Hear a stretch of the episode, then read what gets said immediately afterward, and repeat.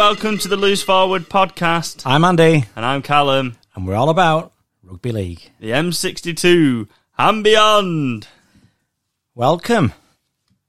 Well, you sat here with me, but welcome anyway. Welcome to all our listeners. Yes, I didn't mean welcome to you. not me. No. Uh, good start.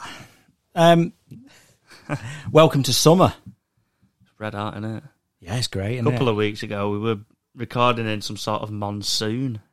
Oh yeah, it was all that when that thunder and lightning was on, wasn't it? Yeah. Yeah, I remember that. Yeah.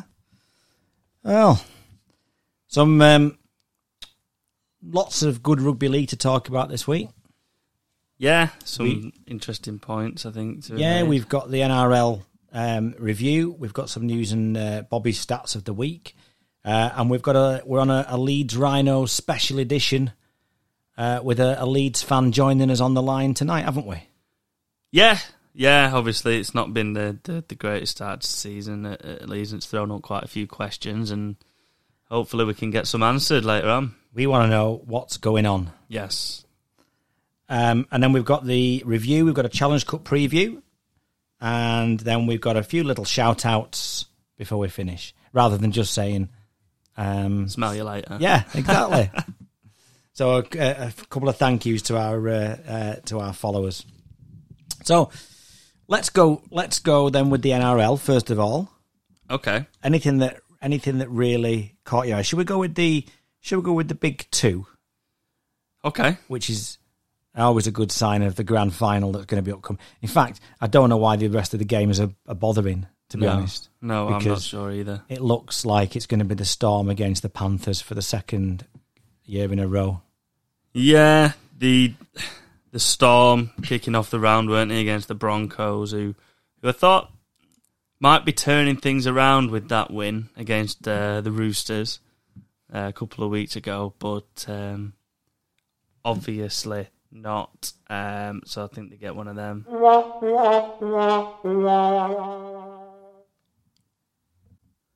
Because they are terrible. And yet, and yet, they had a storming win last week. Well, not a storm, storm. it was a Roosters win, but it was a storming performance. Yeah, I mean they need to do some serious recruitment, don't they, for, for next season? I think they're looking to next season already. Um, I feel a bit sorry for Kevin Walters and what he's inherited because I don't think anybody could do anything with that. What's happened to Anthony Milford? He couldn't pass the ball. He, honestly, he, he, four, five, six times. It, he, was rubbish. It, honestly, it was like somebody had greased his hands up with baby oil or something. And you know what the problem with that is, don't you? Go on. It's a basic requirement of a rugby league player. Especially the one that's on a million dollars a year.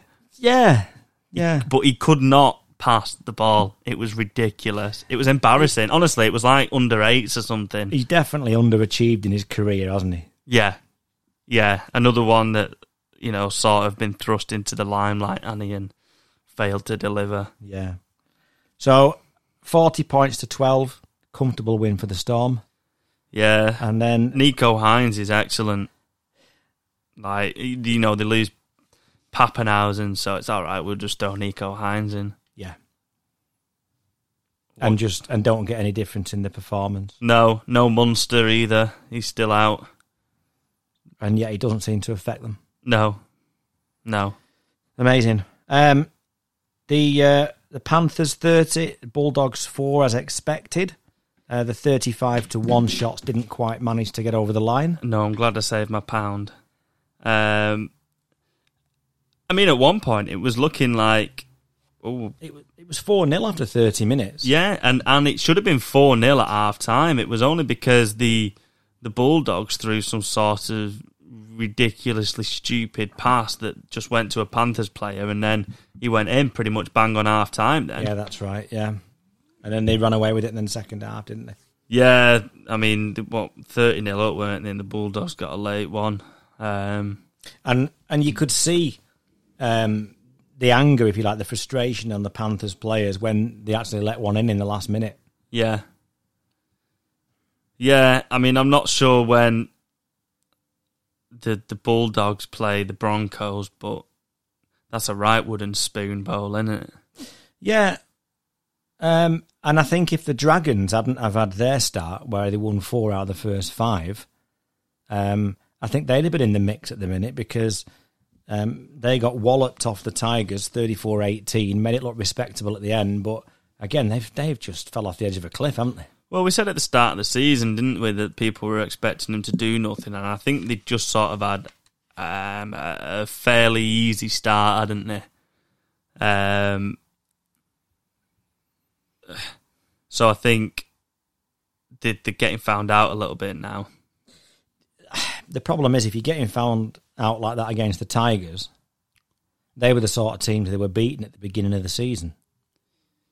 Yeah, I think the Tigers have improved slightly as the season's gone on. To be fair, um, I don't know. There just seems to we, we say it every week. There seems to be sort of Top top four and the rest. yeah, the, the gap is is is massive, isn't It's it? It's getting wider, especially with the new rules. yeah, Um, uh, yeah, it it is. Um, some nice uh, shirts on the show this uh, week, I thought, in the Indigenous round. Yeah. It's always um, I always enjoy watching um, the Indigenous round to see the kits. It's uh, it's quite exciting. And the bunnies definitely had, um, well, they had sort of some Indigenous red and green hoops. yeah, they don't tend to uh, change much, do they? The bunnies. Um, but they had a much better performance this week in what I thought was was going to be a really, really close game, and it, it turned out not to be. No, it didn't, and and I'm sure this. You know the bunnies will be really happy having conceded 50 points what, twice in three weeks prior to that game. Um, they'll they'll, they'll be happy with that. You know the the I think they, what they score after like the first minute, first two minutes, so they'll be real. They couldn't have had a better start. Damien Cook went over, didn't he, from the scrum? Yeah, Um, John, And Johnston went in for a hat trick. Yeah, Eels never really in it. Um, it was a bit of a bizarre one because I think, excuse me, whenever South have been put up against what you would call the top four teams, they've failed and failed miserably. Yeah, Um, so that will probably give them a lot of confidence. um, Papali's trial uh, try, sorry for the Eels. Um, picked the ball up like it was like a tennis ball. Shovel hands, You yeah. know, it's like you you know you try to try and run along with it. and You drop the ball like if your hand's only little, but like there's like it's just picked up like it's just some sort of pebble. Amazing, just made me giggle.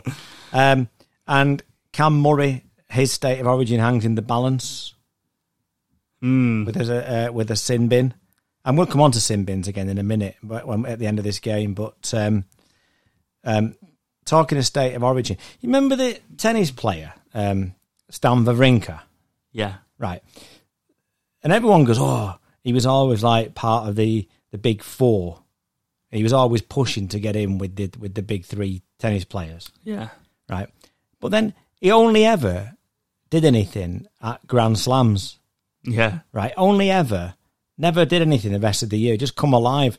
It's a bit like Dane Gagai. An origin. Yeah. He only comes alive when it's like near origin. Yeah. Yeah, to be fair, this is probably the best I've seen him play at the Bunnies, but you're right. He's like, you know, on The Simpsons where they have that, that crusty doll, Yeah. um, where it's like been set to s- switch is- to kill. Ooh, that's bad. Yeah, it's like switched. Someone switched it to kill. Yeah. It's like I remember seeing something a couple of years ago, and Dane Gagai had a really bad game for Queensland, and he was like, "Oh, here's your problem. Someone switched Dane Gagai to South Sydney mode." he just seems to like just oh state of origin's coming up. I'd better have a couple of good games just so I get picked. yeah, that, that's exactly what it's like. So it just reminds me of that. But um Eels a couple of defeats in a row now. Yeah, Um, one thing I did notice of that, which I quite enjoyed, and it made me realise that I actually miss it from our game over here. Um, two tries come from set move from scrums. yes, they did. Yeah, um, and and they they seem to come even more now that you can pick where you want your scrum from. Yeah, and they always seem to pick the middle of the field anyway. Uh, but there's a couple of good moves come from, uh, you know, and, and good attacking rugby come from that rule change, yeah, which is just which I'm all for really. yeah. Um, Roosters 44, Raiders 16. Raiders are again in the game and then just, just dropped off again. Yeah, I mean, I don't know if it's a surprise or not, given the week they've had, or whether I thought they were going to come out and go, "Well, we'll show you how resilient we are," or Hmm. you know, something like that. And in the end, a pummeling. Yeah. Is is Joseph Suaalii the next big thing? Um, Or is that unfair already? pro- pro- probably unfair. What is he? Seventeen, Yeah. played two first grade teams. But is he the next big thing? Pro- um, he- he's he's probably on a, a short list of what five, Yeah. six, or something like that. Um, again, it's just the constant conveyor belt of NRL talent, isn't it? Question that I've got from this week for you is um, Joseph Manu was outstanding and playing in the halves. Yeah. Is he is he underused in the centre? Um, possibly. I I think he's quality. I I really like him. I think he's really dangerous, and I think he's pretty much everything you want from a centre. Um, maybe with all their injuries and things that the Roosters have had throughout this season, he has been underused. Maybe they've struggled to you know get it out there. Um, but to be fair to them, they keep finding a way of winning games, don't they? Yeah, they do. Yeah, um, they do. Let's go uh, and and to. I want you to talk about Valentine Holmes' drop goal. Cowboys twenty nine, Warriors twenty eight. He could have hit that from sixty yards, and it'd have gone over It went over the post, as in not over the crossbar, over the o- top. over the top of the post. He absolutely walloped it, and he, he, I think he was stood on the line, one or just inside the forty. Well, I've just said to you before we recorded, was that not um, was that not a two point drop goal? And you Yeah, said he no, was he- stood on the line. I thought I thought it was a two pointer. Literally just inside. He might have even had his heel on the line, but Right. um, he could have hit it from sixty yards. It was incredible. And the Warriors had a good chance before that, Yeah, just before that, and they sent they sent it wide. Mm. Um, but um, um, uh, Walsh, the, the scrum half at Warriors, he had a, a really good game. Um, but again, for the twelfth, about the twelfth week in a row, again another close one for the Cowboys. But they're twenty two four up. I know. Yeah, they, they nearly did completely bomb it, didn't they? and then all of a sudden, oh, we'll, we'll make it, we'll make it close because that's what we do. It wouldn't be any good if he ran away with it, would it? it's not very exciting, is it? Um, and then finally, uh, final game is uh, Gold Coast Titans ten, Cronulla Sharks thirty eight. There's actually one more after this. Oh, is this? Sorry, have I- have I missed one? Yeah. Um, yeah. Oh, yes, I have. Sorry, yeah. Um, yeah, Titans. I don't know. I think there was a lot of expectation from people with them coming into the season. That Justin And- Holbrook factor, I think. Yeah, and I that I think that's purely it because I was just going to say, and I'm not really sure why because they've been rubbish and always have been, really, haven't they? Yeah, and they can't defend. No, they can't defend. If they don't get a good start in the first 20 minutes, they don't win. Yeah, um, and even when they do, there's no guarantee. No, there isn't. Um, But I, in this game, it was the most ridiculous sin binning I've ever seen. Did you see it with Wade Graham? I know I, I, I haven't seen it. Right. I've heard about it. So they so they they make a breakaway. The sharks the sharkies make a breakaway. They're about he gets caught about twenty out, and Wade Graham picks the ball up at acting half. Waits uh, waits for Fogarty, the scrum half, to run back past him. He's facing the other way, and, as, Oh, and as he runs back, he turns the other way and chucks the ball at him, Yeah. trying to get as he's trying to get back on side, yeah, and then he and he gets, a binned. penalty, and he gets binned. Yeah, I did see it actually. Yeah, and he's like a yard away from him, running on the on the blind side. He's on the he's on the short side. Yeah, running back. He's got all the pitch to go at, he, and he's facing that way, and then turns and, and throws it into him on the blind side. yeah, and then gets him sin binned. Yeah, yeah, I did see that. I thought that was pretty poor, to be honest. Because I remember uh, hearing Fogarty just screaming at the ref, I'm trying to get back on side. Yeah. Like, he was literally just jogging. And like you say, he'd gone the opposite way, so he was just jogging and he Yeah. throws it into him. It was ridiculous. It's it's a bit a bit poor that I thought. Um, but I mean, while we're on the sin bin stuff, is it is it a case of the rules now are that are that ridiculous that these amount of sin bins because they don't really show much sign of slowing down. So is it a case of the sin bins now? It's going to be part and parcel of every game, or are players just are, are players not learning? a lot of the sin bins, uh, re- you know, because of contact with the head, you are always, always going to have high tackles in, in in rugby league. But a lot of these sin binnings are shoulders. Well, that's what I was going to say. the The problem with them is they seem to be not shoulder charges, but really trying to hit them and, and end up. You mean you know what it's like when you're trying to wrap someone? You you've got to use your shoulders, haven't you? So, you know, it's it's a bit like the hmm. Victor Radley thing last week when he was like, "Well, I'm not changing my tackling style." It's like, you're going to have to. Well, all right. How much taller are you than me? What, five five inches? Yeah, Right. So if I run at you with the ball and I run straight at you, what's the first point of contact that you're going to have with me? It's going to be your shoulder. yeah, on that massive nose.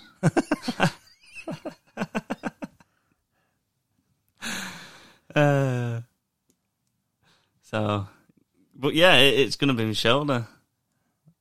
I've gone. Sorry, I was just like And that guy Alan Partridge that walked out halfway through an interview. Yeah, Yeah, that'll be like me. it's fine. But it is. It's going to be your shoulder, isn't it? Yeah, yep. And how do you how do you stop that? If I'm running straight up at you with the ball, and how do you then avoid that? Um, I'm not sure because I, I, think a lot of players are saying that if they go low, because opposition players are running so fast and powerful and they're so strong, They're getting their head in the wrong place. and it's causing like these burners or spikes or whatever they want to call them, and, and Yeah. You know knocking himself out. Look at Jake Friend and him having to retire. Yeah. A lot of his concussions came from actually trying to tackle people. Yeah. So it it could be more dangerous to actually get them to. I mean, look at people like David Fifita at the at the Tigers, uh, at Titans. Sorry, Yeah. you know, I don't want to go anywhere near his legs while he's pumping away like that. Yeah. You're gonna get hurt. Yeah. You're better off trying to wrap the ball up and slow him down till somebody can come in and help you. It, he just doesn't seem any sign of slowing down. This um, we thought oh, after one week, well they'll learn, but I don't think in some in some instances, and the ones I've seen in this round, I'm not so sure players could have avoided them. I think when players are running at you so fast and so quick, Yeah, it's easy. It's a better tackling technique than going low. I do believe that. but they're not. uh, But they're not flailing arms and stiff arms. No, These are straight on tackles. yeah, These are these are men facing up, somebody coming in, planting the feet, standing the ground, and body to body. but as well, we you know we've said it a couple of weeks ago. Now, if you you see the ball carrier just going down, holding the face all Yeah, the time. That's happened a couple of times over the last couple of weeks, hasn't it? Which doesn't All help matters at all, does no, it? no. No. Um,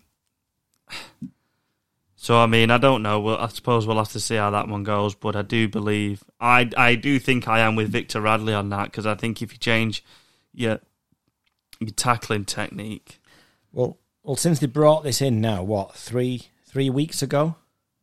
yeah, Um, three weeks ago. Um, I don't think I've seen a game. I've not watched a game without a sin bin. I don't think. I think there was one, rare. wasn't the last week? I can't remember which one it was. Very rare. Yeah, it's not very often. Anyway, the the last game for our NRL one, uh, Newcastle eighteen, Sea Eagles ten. That's It's a a bit of a surprise, It is a surprise off the off the recent uh, recent form, isn't it?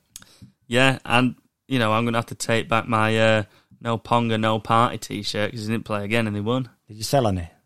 No, Good job, really, isn't it? yeah, Yeah, no Ponga, no. Well, there is a party this week there in is. Newcastle, Yeah. and they beat the Sea Eagles. Um, but how fast is Jason Saab? I'm he, when I watch him, he reminds me of what you were saying about Eric Grothe, and it's like, well, how fast is he? Because to me, he never looks like he's trying. He just goes as fast as he needs to. He didn't. He didn't have to on that one, did he? And yet he's gone away from everybody. He was only in like I think the commentators was saying he's only in third gear. He's only in third gear. We need a race. We need a race between him, the Fox, uh, Coates, Xavier Coates.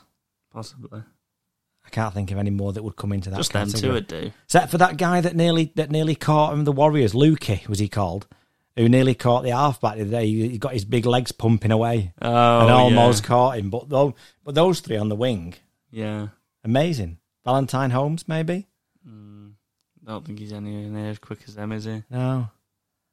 Um, I'm trying to think of anybody else, but I can't really. I don't think Johnson's that sort of. I don't think James Roberts Yes, is as quick as he used to be. Um, yeah, yeah, he's got lots of. Uh, he's, I think he's got lots of alcohol weighing him down, hasn't he? I think you're right. Allegedly. so yeah, uh, well, yeah, but that'd be that that'd be good, wouldn't it? Like the old superstars race.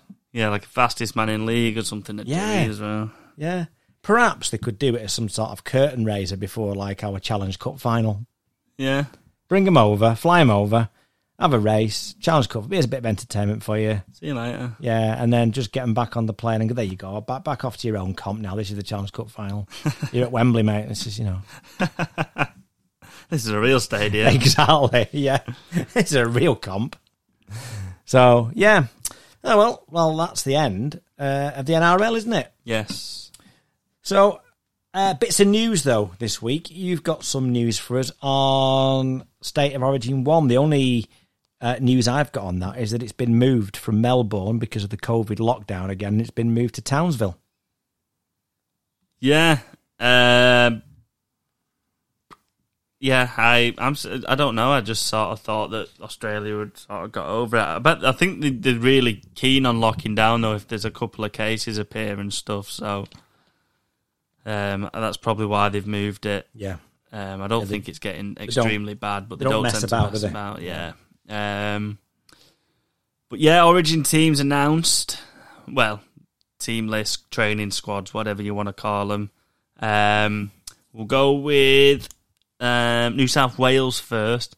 The, the picture I've got here, they've done theirs as like um, what they what looks like is going to be their actual starting thirteen. Okay.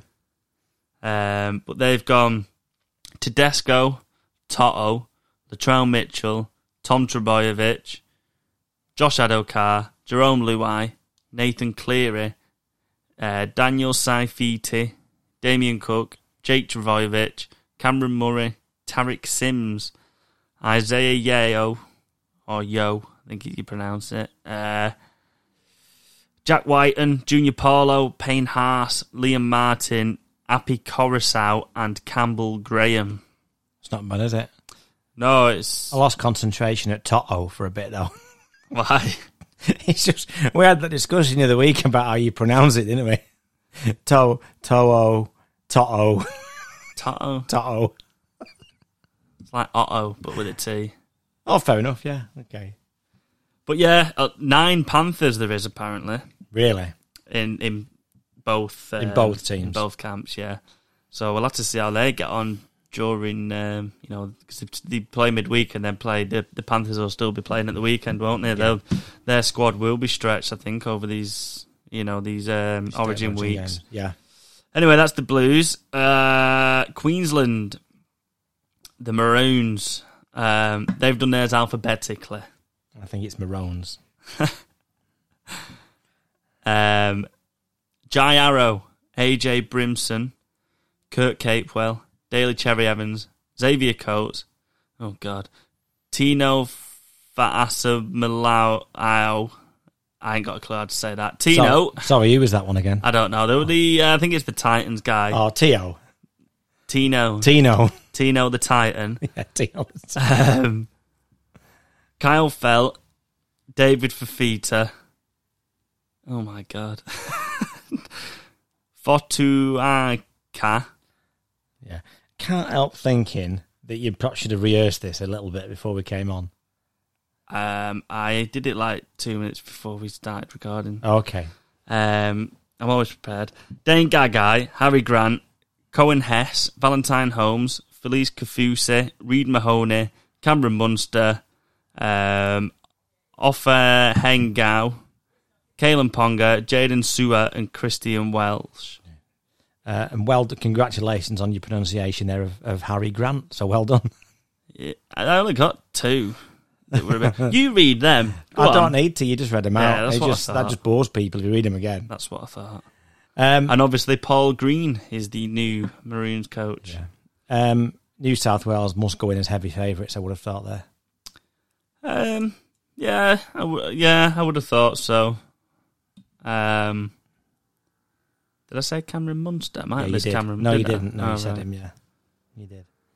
Um, yeah, uh, I think it's possibly because they've done theirs like one to thirteen, and Queensland have have done theirs alphabetically. I think if Queensland had released theirs one to thirteen, I think in your head you think mm, that might be a bit closer than you think.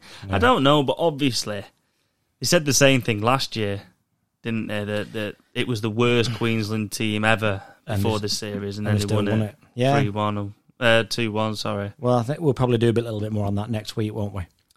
Yeah, Before the first game. but the, no matter who they pick, it, the quality players aren't they? Oh, it's They- best we're in rugby for league in the world, isn't it? we're in for you know three good games. Yeah, absolutely. Um, Oliver Gildart confirmed uh, from Wigan to the West Tigers for next year. And then back at Wigan the year after. Well, if he says he's homesick, like Williams, Tompkins, Bateman, Sarginson, I'd be a bit worried about signing somebody from Wigan if it was in the NRL. so would I. Yeah. Oh, I must admit, when he first came on the scene, I thought he was Irish because I used to see the things and saw, oh, Gildart has scored. I was a bit disappointed to find out he was actually called Oliver. Oh, that. I thought, oh, Ireland have got a good player in. um, Nicho Hynes, subject, you've just mentioned him about how he's fitting with the uh, Storm. Um, apparently being tracked by the New Zealand Warriors on a $1.5 million three year contract Wow. to play at six. At six, Yep, apparently so. I don't get that.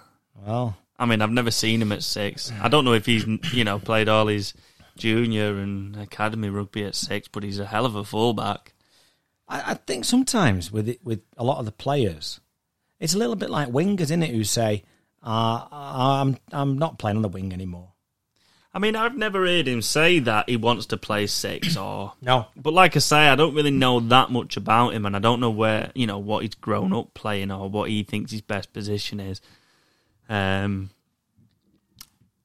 you know, a, a lot of the time for wingers going to fullback, it's about money, isn't it? yeah, yeah. Um, and then following the news uh, this week, uh, uh, staying with Wigan, um, uh, they're uh, in for uh, Lee prop Nathan Mason. Oh, is that him who snapped his finger? Yeah, Yeah. that was a horrific injury, wasn't it? But he apparently uh, Wigan are in for him, uh, are looking at as a replacement for Joe Bullock. Oh, yes, who is rumoured to be off to uh, Warrington. Warrington. Yeah. So uh, that that looks like that news there, where they're after a, a prop to replace Bullock. Right. So that's my uh, so that that's my that my, that's my bits of news. Um, that means it's time for this, doesn't it?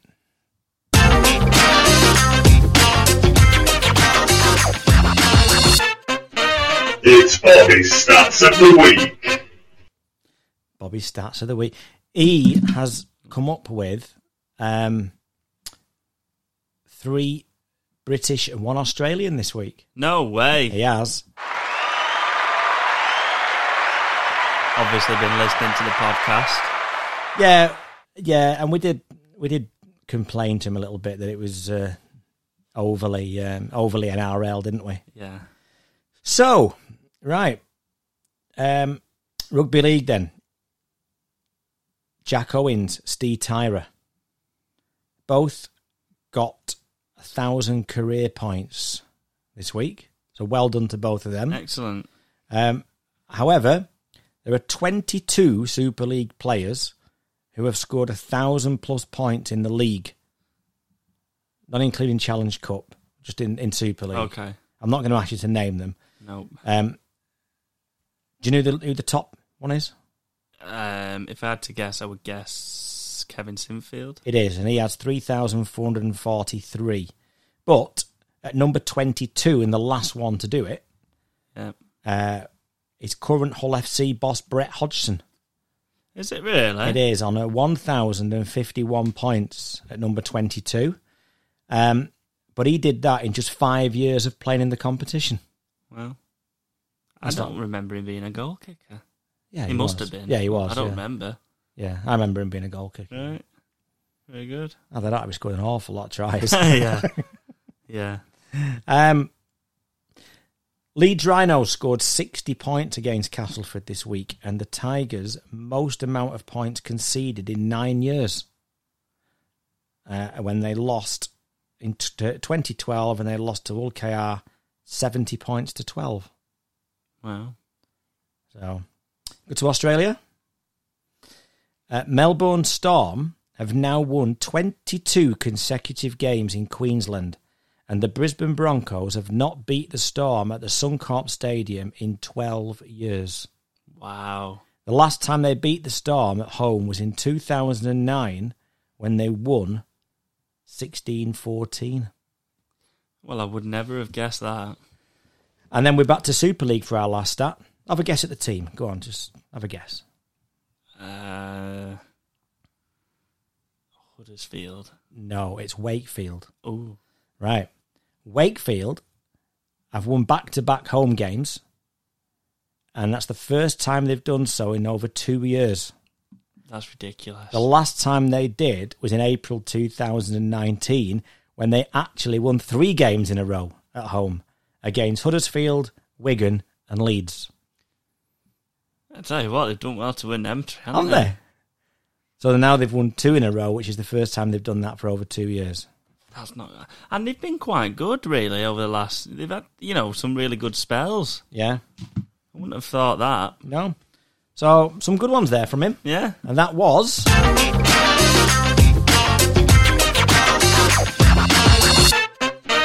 It's Bobby's Stats of the Week.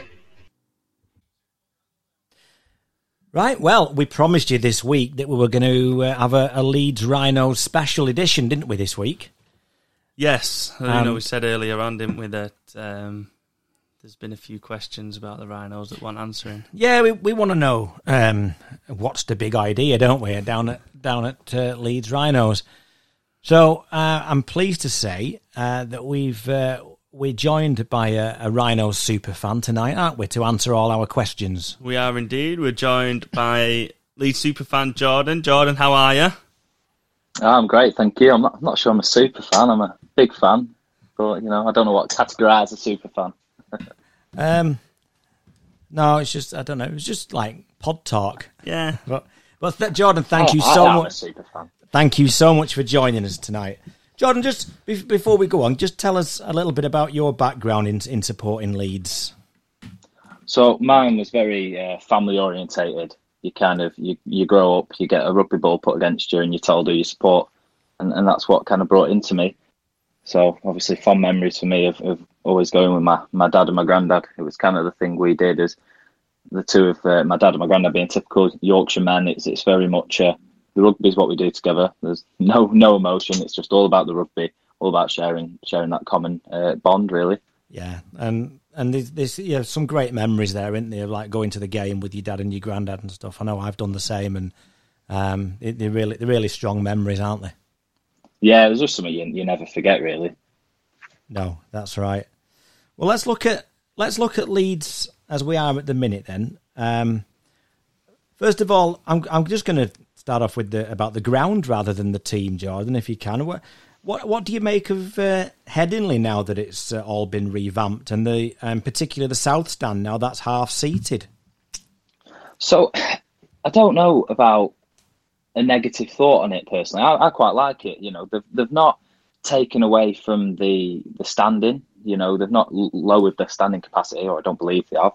They've just added, obviously, a seating element. You know, a bit more inclusivity to the fans who necessarily can't stand up. You know, get to that age and you can't can't be stood up for eighty minutes, can you? Or you know, people with disabilities and things like that. So I'm quite happy with it. I know as a kid I always wanted to be in South Stand, and I weren't allowed because because uh, my mum didn't want to uh, stand up while she was there. She wanted to sit down. So for me, it's the only stand I want to be in. And if it, if it means more people can go in into that stand, then I'm more I'm all right with it. You don't, like when I've been since it's been done, it, the atmosphere's the same, so I'm quite happy. Yeah, you don't think it'll affect the atmosphere? I, I think it could, based on obviously people just using it as a seat and not not getting into what I would call the vibe of the of the south stand. You know, yeah. Um, and clap when we score and be silent the rest of the game. But if you want to, you know, sing along and get involved, then then that's like. Yeah, I suppose it always feels um, a little bit. I know what you're trying to say. It doesn't feel as as vibey and as sing songy when you're sat down, doesn't it? I yeah. think you, you want to be stood up and um, jumping up and down. I suppose the main thing for you, Jordan, is though that the away fans still have to stand in the open air and get absolutely wet through every time they go to Headingley. Yeah, to be fair, I think they'd love to do something about that. It's the houses behind that blocking it, isn't it? But yeah, it is, it is quite satisfying when, when you're there and you see the away fans getting wet, especially if they're beating you as well. It's like you know, at least there's something to to take away from it. Yeah, well, and that that sends us nicely into where we are at the minute because they have been getting beat a lot lately, haven't they? Um, could could say that, yeah. Yeah. So, I mean, what do they need to do to compete? Do you think at the moment? I think the first thing we need is a settled squad. To be honest with you, if you look at the likes of Saints at the minute and and Wigan and all the teams that are doing well, Warrington, the consistent thing they have is is that consistency in team. You know, there might be one or two players who go out injured for a little bit of time, but when you look at the injuries we've had, I mean, it, it's not just injuries to your forwards and you replace them with another hard running, hard tackling player. It, it's your key players. We've got key injuries, obviously, in fullback. Walker's not not going to be here all season. Uh, we've not had um, Newman. Obviously, he's not been set another setback, another six weeks, and they're, they're the two players for me uh, immediately that can change a game for you. But when you're switching and changing, I mean, I'm sure you've seen it where we had Rhyse Martin playing seven. Mm. Yeah. And I, I, remember thinking to myself, we probably got the heaviest halfback in the league. And then I actually remembered that our other halfback's Lui and probably weighs more than more than Martin anyway. But, you know, I, I just think a, a, settled core of your nine, six, seven fullback, uh, a bit more leadership would help. Um, but I feel, I feel like we're just we're almost fighting within ourselves. I'd love to know what's happening in our training sessions, to be honest with you, Andy, because how we're getting so many injuries, it's just ridiculous. You're looking weekly, there's somebody else. And I just can't see anything. How we, can, we can't, can't keep an uninjured squad? Do you think there's been uh, there was a, a lack of depth to the squad before going into the season, or do you think you've had that many injuries? It's been stretched as far as it, it could.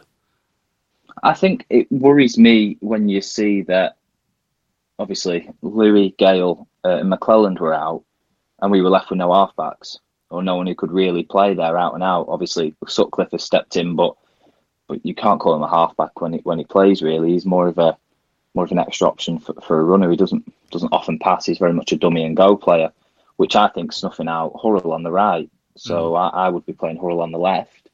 So we actually have the option, him as an option, you know. Uh, I, I just think, how do we not have a youngster coming through that could play halfback? You know, you, you see it in, in Australia now with Sam Walker, 18 years old, gets thrown in. Obviously, I'm not saying we should have the same caliber as someone like that. Uh, but but have we not got someone in the academy who could throw in? Yeah, I get what you say.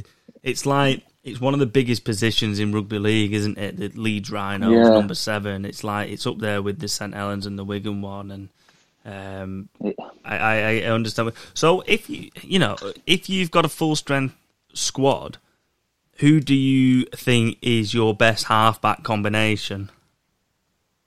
now it would be Lui Gale, Yeah, um, based on the fact that McLelland needs to show a bit more. I think. Uh, it, and I heard, and this is a horrible thing to say, I was excited to hear, hear about the Lui injury originally because I thought that's going to give McLelland a long run in the team and a big chance. Obviously, uh, we're all talking pre. We we can may as well ignore the fact that Eastmond were there because you know the two games he played, he, he was a passenger anyway. But but you know, I thought having having McLelland that option, that game time, that's the only way he's going to get you know better. And he's never looked bad. He's always looked okay. Um, but obviously, he's, he's not had that. But I do believe he can still do something. So I'm hopeful that you know I think Lui and Gale's the strongest currently, but hopefully by the end of the season that's not the case, and I'll be saying you know singing from a different sheet. Hmm. Are, are you disappointed with the way that the Kyle Eastmond saga turned out? Yeah, massively. You know, I've got I've got mates who, who are Saints fans who, who were, you know, not happy about us signing him, tell me how injury prone he is. And, you know, I, in my head, I was thinking, I'd love to prove him wrong. I just think, you know, we've given him a chance. I, I get why we do it in terms of the, you know, the salary cap restraint, uh, obviously benefits you get from having a player who's not played for 10 years. I think you pay half or something like that, um, or half is on the cap, uh, salary cap. But then for him to, was there no medical done? Like everyone's like, what is so you know, rather than rather than sit there and take a wage for a year, he's just retired. Which fair play to him, yeah. But how did it get to that point? You, your recruitment's way off if you're in that position, surely. yeah. You would think that if he knows after two games, he he, he probably would have known before he'd signed. You know that he, he physically whether he can do it or not. It it seems a very strange one, especially after let's say two games. Yeah. Yeah, it just seems too too short a time period for it to all have happened. I mean, it's interesting there that you mentioned recruitment there, Jordan, because I mean, by and large, the, the, the team's been on a, a bit of a slide or a rebuild since since the all conquering 2015 side, hasn't it? Yeah, So, yeah, definitely. I mean, where where does it? Where do you see where? Well, undoubtedly, in, in some parts they're going wrong with recruitment, aren't they? Where where's the um, where where's that going, or where's the fault lie there? I feel like they're trying to maybe replace irreplaceable players, or or my thing is that I've always thought is that that golden generation that we discussed, you know, is they weren't necessarily the best players. You know, they weren't the biggest, they weren't the strongest, they weren't the fastest, but we just knew how to win a game. We proved that by the fact, you know, we'd finished fifth twice and, and end up winning the grand final. It's not about when them games came together. You know, they played for each other and they had that that I want to win for the guy next to me type thing. Yeah, And they can keep saying that they're building that in the squad all they want, but it's got to happen. And I think you look at the teams that are obviously successful now, and, and it is that it's not just about the individuals. There's more to it. There's a mentality side, you know, that winning mentality that Saints have got. You know, if they see it, or Wigan, for example, you know, they've got absolutely battered by Cass, um, not Cass, sorry, Catalans on the weekend, but I'm sure next game, you know, they'll be out firing. I, I feel like we seem to take two steps forward and one step back. And I don't know if that comes from a core leadership or or what, but I think any team, I, I mean, like I say, you look at the top teams now, imagine them losing the whole core, all of that core within a couple of years and trying to replace it. I don't think it's an easy task. I think we were always going to struggle. You know, Peacock, Leuluai, Sinfield, Burrow, Maguire, they all went within a couple of years of each other. And, and what are you left with after that? yeah, and that goes Trying back to replace your, them? and that goes back to your, your sort of your Sam Walker example, doesn't it? About the the next lot coming through. Yeah, Yeah, because I do think you know we. I think as a club we tend to bring a lot of players through, but we don't bring any. I can't think of a halfback since since Gale that's made it from our academy. Yeah, I, I genuinely can't. I've been I've been quite critical over the last few weeks of Richard Agar and sort of saying the guy just doesn't fill me with confidence. Um, obviously, I don't know what he's like behind the scenes, but if he's got I mean, how much of a, a role do you, if he's got a big role in, in recruitment? Surely that. I mean, I don't know how you feel about Richard Agar, but surely that just sort of adds to the point of well, you know, is there a better man for the job? Do you have? I mean, do you have faith in Richard Agar, or would you like to see somebody else come in? I'd, I'd, I'll add Sean Long into that scenario as well. Yeah, and Sean Long because obviously he's coming as the, the, the attacking coach, and I mean, it seems a bit silly saying this after putting sixty points on Cass, but it's not been happening. yeah, we're it? talking the rest of the season, aren't we? We're talking Hull the week before where we must have camped on their line for 60, 70 minutes of the game and didn't score. But yeah, Agar for me, right? And he was an interim coach at the start. And if you look back at the interviews, he never wanted that job. He didn't want a full time job anymore as a coach. He didn't want the pressure. For me, them interviews when you when when he started, it was a bit of a surprise that he got asked to do it after Furner left. You know, mm. it, it wasn't a plan. I think he's doing the right job for Sinfield. That's mm. that's what I'm going to say. I don't think he has a say massively in players in the sense of who he wants, but I think he's using his contacts to help us get players, if that makes sense. Yeah. He was very much a backroom staff signing who's become the coach. But I don't think he wanted to be the coach.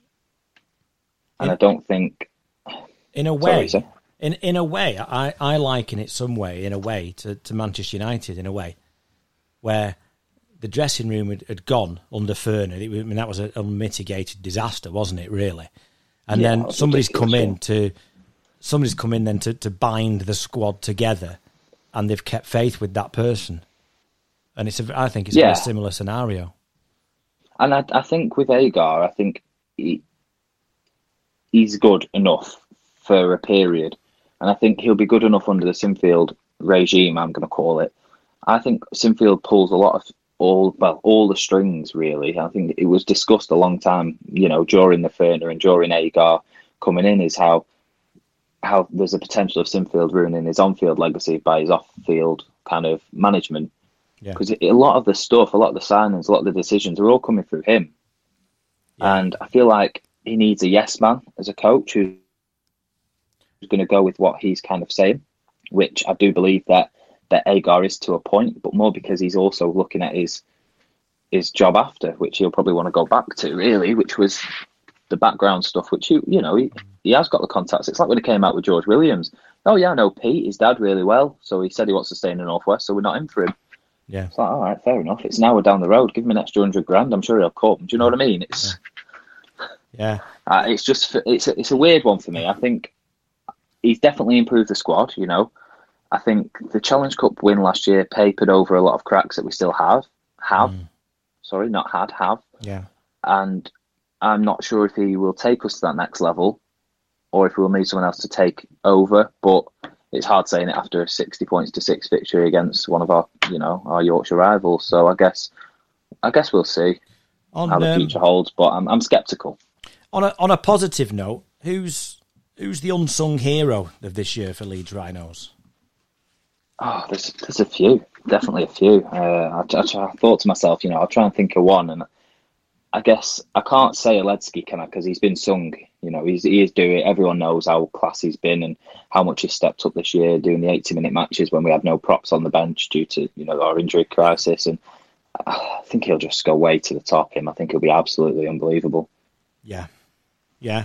Um, um, he, yeah, he's been phenomenal, hasn't he? I mean, for him now to be now uh, talking about as a starting prop in the World Cup and things, he's looking really, you know, excellent, isn't it, for him? Yeah, really good. Yeah, and I mean, if you do, I mean, watching him, he's just, he's.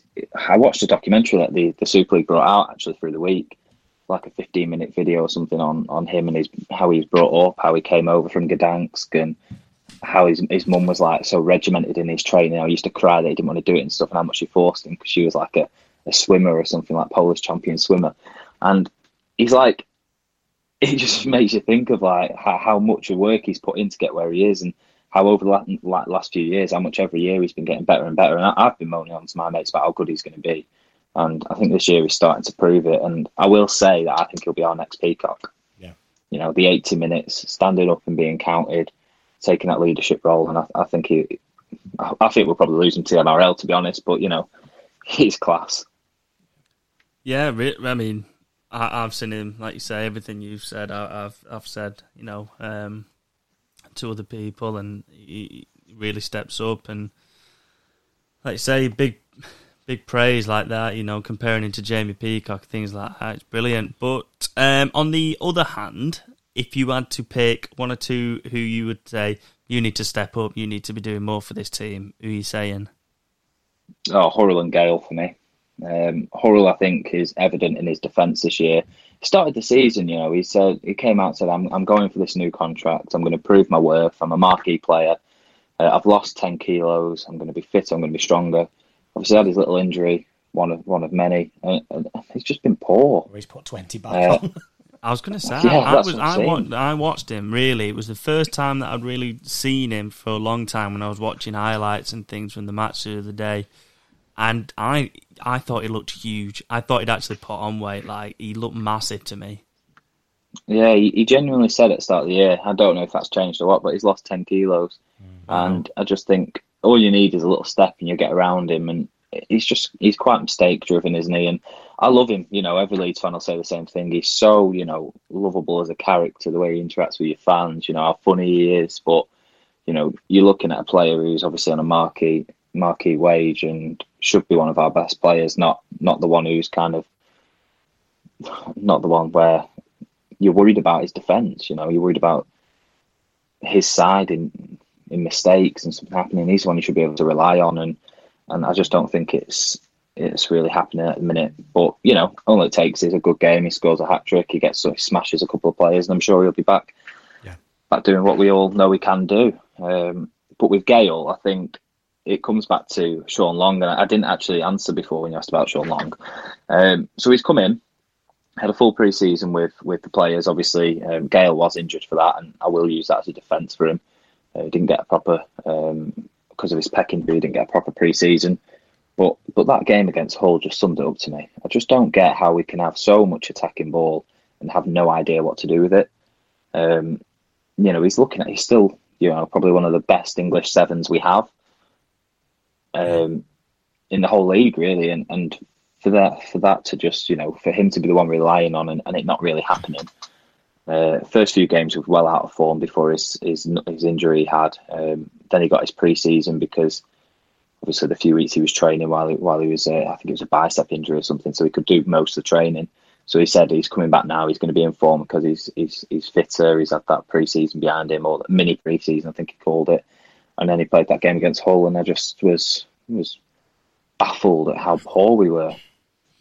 It sounds like um, a, a, a, match made in heaven, doesn't it? Probably the, the, the best, the current best British scrum half, coached by and yeah, probably the greatest British scrum half ever. Yeah. it sounds yeah, like an absolute dream. And I had such high expectations for the year. You know, I really thought he was going to take the attack to the next level I think that you know his impact on McLelland is going to be hopefully amazing, but you know, it, so far what we're not seeing it. Uh, maybe uh, you know the game against Cass is starting to show that. That's what everyone says, but I'm not. Um, all the players were saying you know everything's coming off now and stuff, and it's like I'm not going to base it off one game, but against a, a struggling Cass side who the last few weeks haven't been really performing. So we'll see. We'll see how we go going forward. Okay.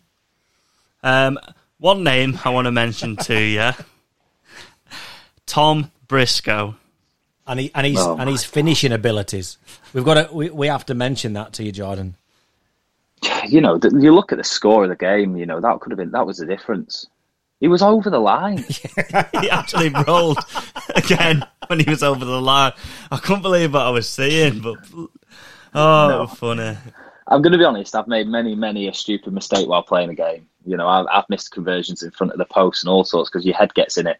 Uh, so obviously something's happened with his head, and he thought he wasn't over the line or whatever, and, and it's not happening. But the fact is, he shouldn't have been playing centre. No. I don't know what his obsession is with the Briscoes, Agars. I really don't. I swear to God, he must be doing something like they must be paying him off on the side to play him. He's got you Richard know, we, Agar's we had, moods. Yeah. literally, literally, you know, he must be doing something, probably doing doing stuff for him. Maybe I don't know. Not necessarily Tom. What, Tom like painting his shed, you mean things like that? yeah, cleaning his car, painting his shed, polishing his alloys. You know what I mean. um, but you know, put him back on the wing, get rid of the other Briscoe, and get Broadbent in centre where he can actually play. Who was our one of my other unsung heroes I was going to discuss. You know, we would have got smashed. Our goal difference would have been ridiculous if it weren't for him. Yeah. Hmm. You know, his, his little things that he was doing great, that was giving the team a boost and that was keeping everyone going. Them little things like that are massive in a game, and that's what he was doing for us. So why you then leave him out last week um, for the whole match? Put Tom Briscoe at centre, and then this week against Cass, put Tom Briscoe at centre and put him on the wing. I just don't get it. Don't know what Tom Briscoe's doing to him. He just, you know, play. He must have asked him to play him centre, and that's it. He's going to play there all season now. Mm.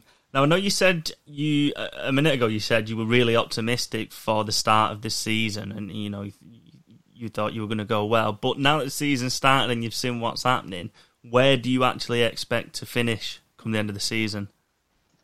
Um, I think based on the current injury stuff, how many more we're probably going to get, I'll be happy with a fifth. I think I'll be happy with fifth. And I say happy. Obviously, I'm I'm not happy. I wanted top four. I, to be honest with you, I was hoping to challenge top three. Um, you know, after cup win, get that winning mentality in the team, get the players understanding that they can play for each other another year. Not much changing for 21. You know, a similar squad really.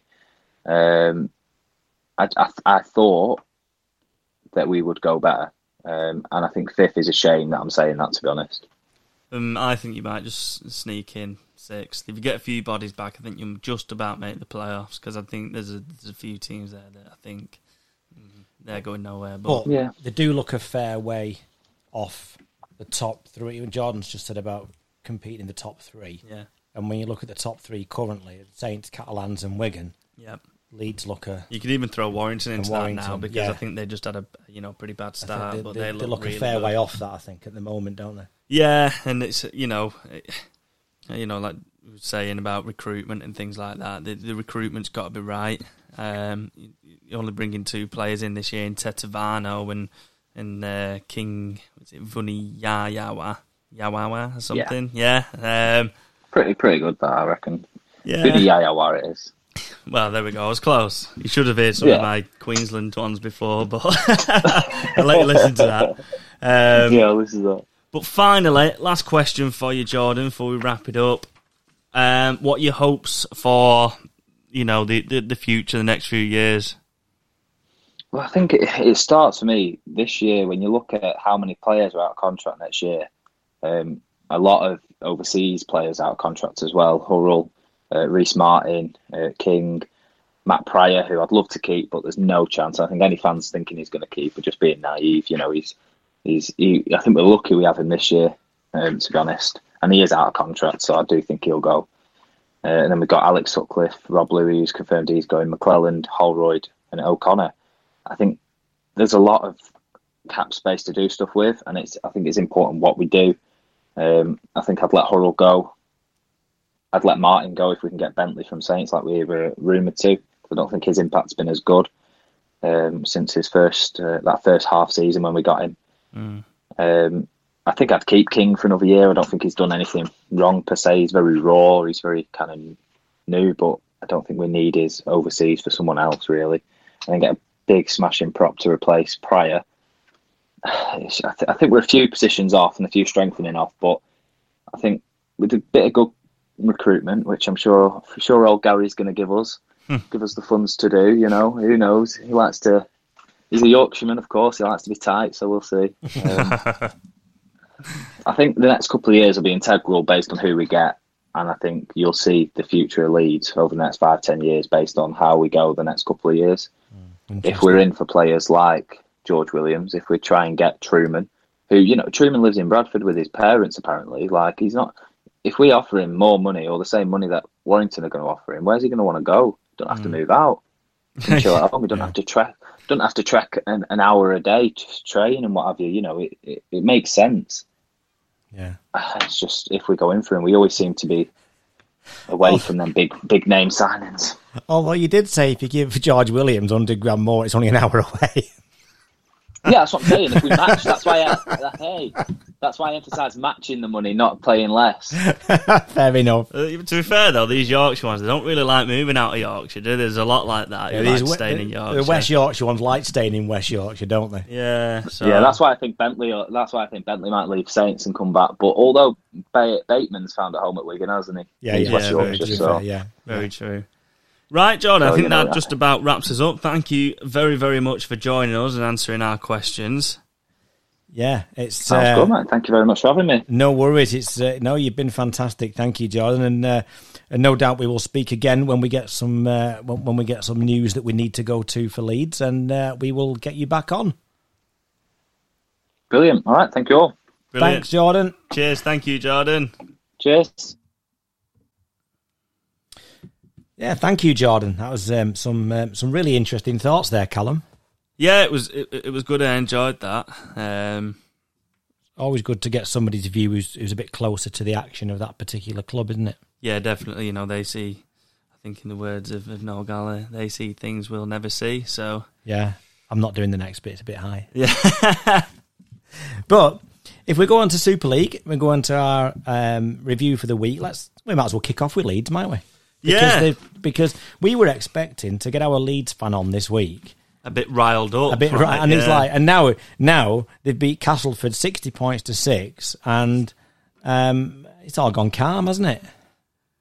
Yeah, I mean, uh, excuse me. I'm sure there's there's a lot of questions that still want answering. You know, like we say with regards Sinfield and, and Agar and Long and stuff, but silenced a few critics this week. I think, um, like you say, sixty point six. That is an absolute hammering. Who'd have thought that? Well, Jordan brought up a good point though, uh, and he, he said about one game not changing everything, particularly against a struggling cast side, and he, Yeah. he he said those words, and I made a note of that as he was talking, and I've noticed now that they've they've let eighty six points in it the last two home games.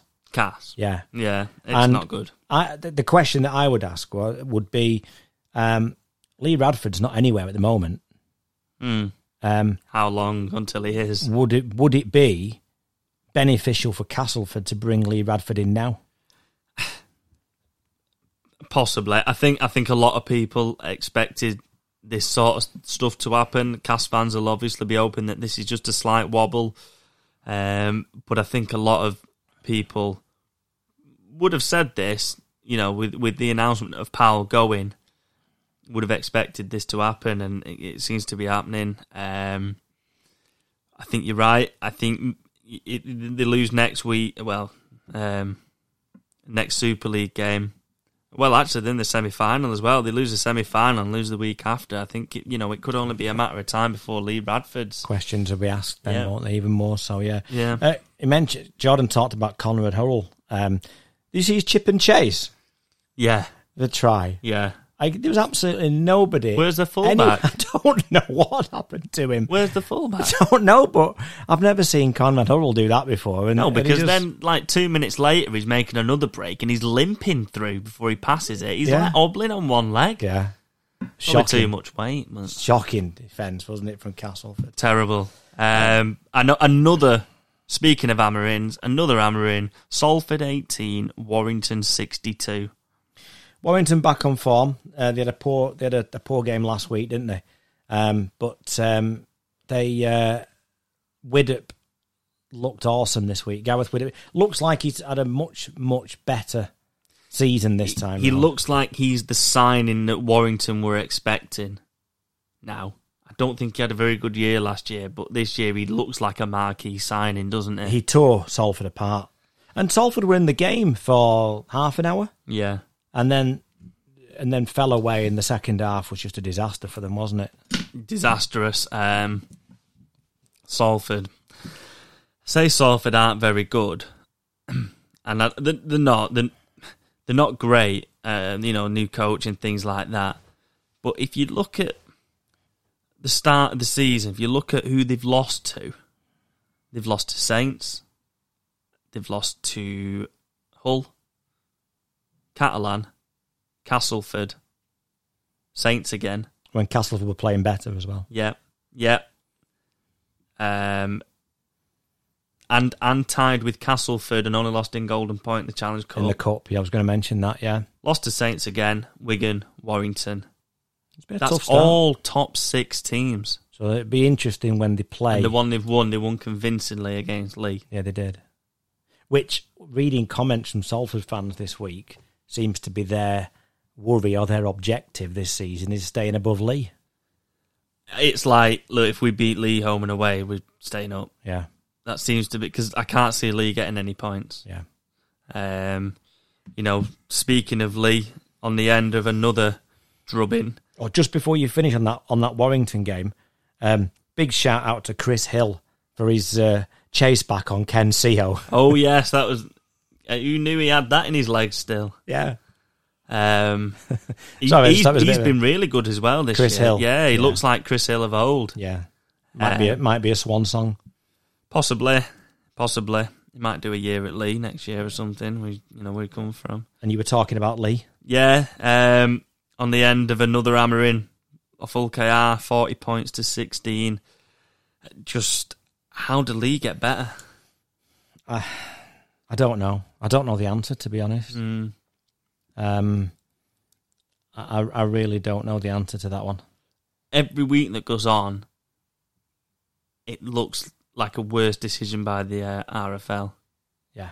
And I keep thinking it's going to hit a point where you think, nah, it's not going to look any worse. But it does. Well, then it does. yeah. Because if you're Leigh, with respect to Hull KR, that's one of the games that you're thinking, got a got half a chance. chance here. Yeah. Yeah, we, we might be able to nick something out of this game here, Especially the way that Hull KR have been this year. in and out. yeah. If you can catch them on an off day, And Derek Beaumont is saying that people shouldn't be slagging them off. They should be giving them credit for stepping up. Well, Well, you you put threw your hat into the ring, put mate. the application, Yeah. in, along with the other five. The RFL haven't come to you. You've gone to, to them, really. Yeah. Same same with Toulouse, Featherstone, York, etc. Bradford. It just. I said last week I'm running out of words for the Panthers. Well, this week I'm running out of words for Leigh. Um, I'm running out of words for Huddersfield. Wakefield 38, Huddersfield 12. I really thought they'd got back on track the last couple of weeks, Huddersfield. I wish I had on um, one of my buttons here the the audio of the first ever episode when you said I predict Huddersfield will finish second. I was giddy because it was the first episode. It I'm was more, the smell of the new microphones. it was. I'm, I'm more mature and experienced now in the world of podcasting.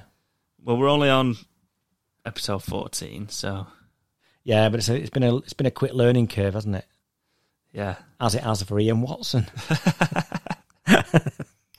he might be at cast next year. Yeah. Um, 38-12. But we have said, to be in all fairness to Wakefield, we have said as well, haven't we, that they have not been far away in a lot of games they've played.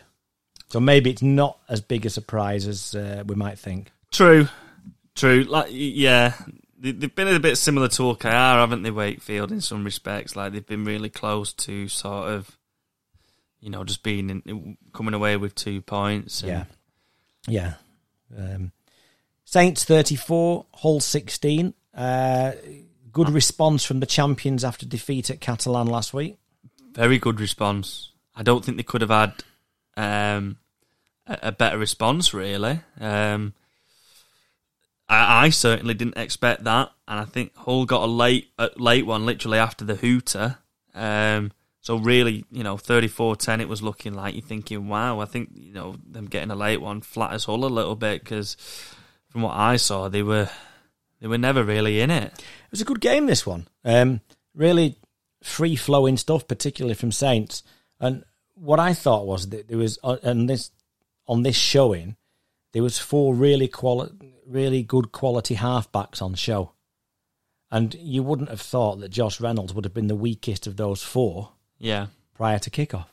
No, you wouldn't. I thought Marc Sneyd was excellent. Yeah, and behind a pack that was not doing much, No, and a, and alongside a halfback partner who didn't have one of his best games. No, and I think I think Fages and Lomax both came up with three try assists each. Yeah, Lomax, I think, is something else.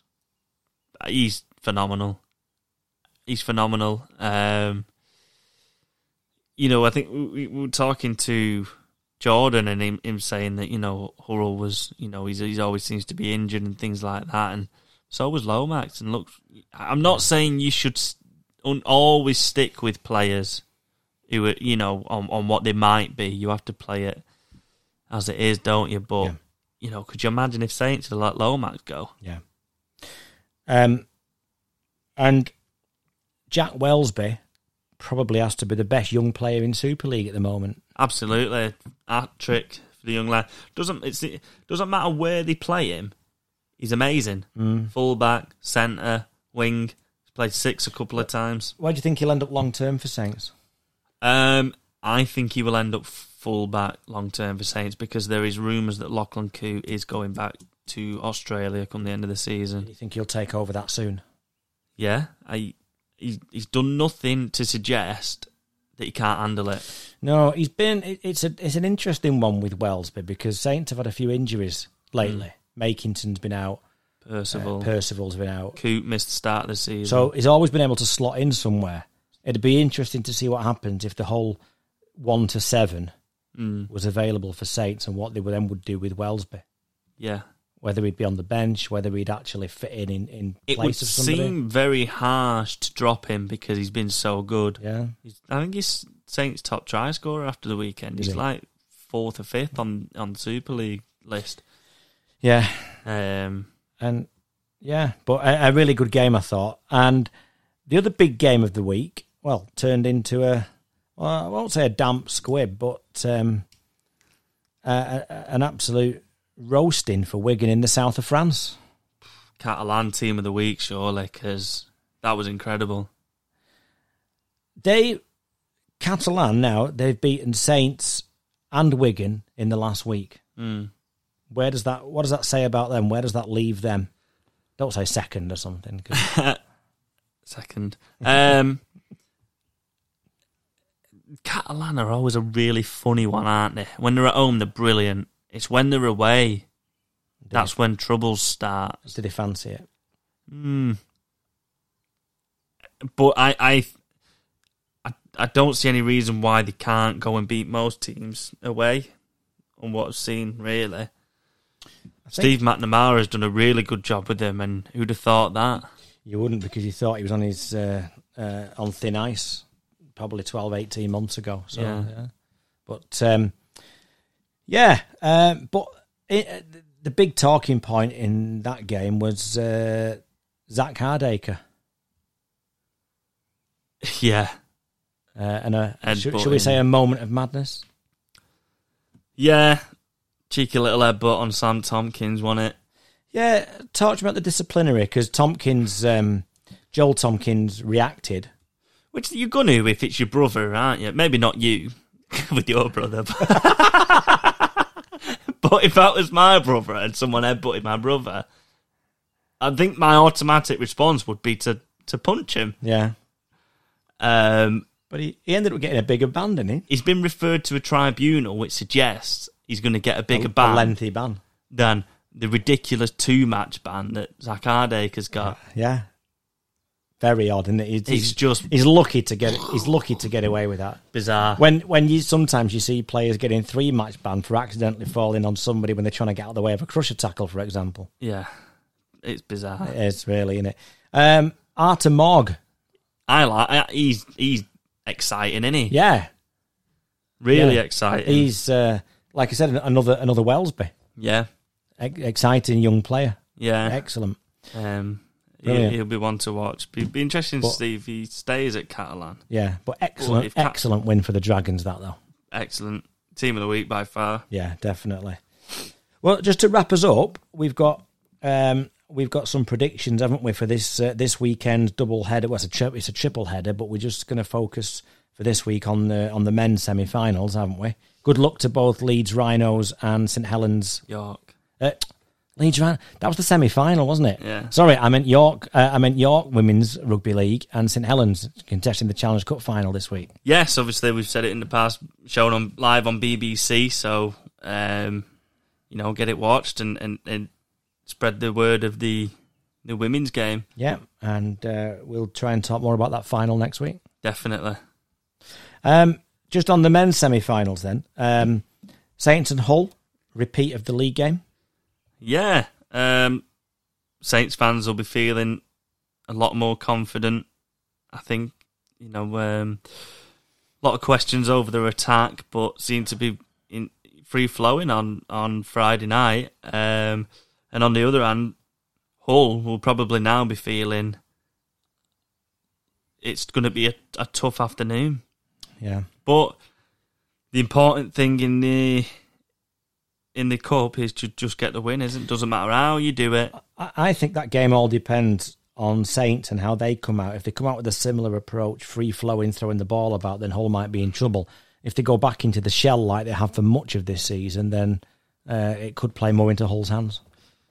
Yeah, it, it could, and that is the beauty of the Challenge Cup semi-finals. It is. Uh, finally, um, uh, it's the uh, Daryl Powell Derby. Yeah, round two and yeah, oh, Warren- round three actually. yeah, isn't it? Warrington versus Cass.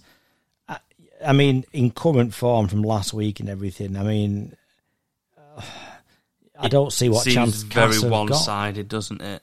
And I think, that, and I think minute. this one will be as well. I yeah, yeah.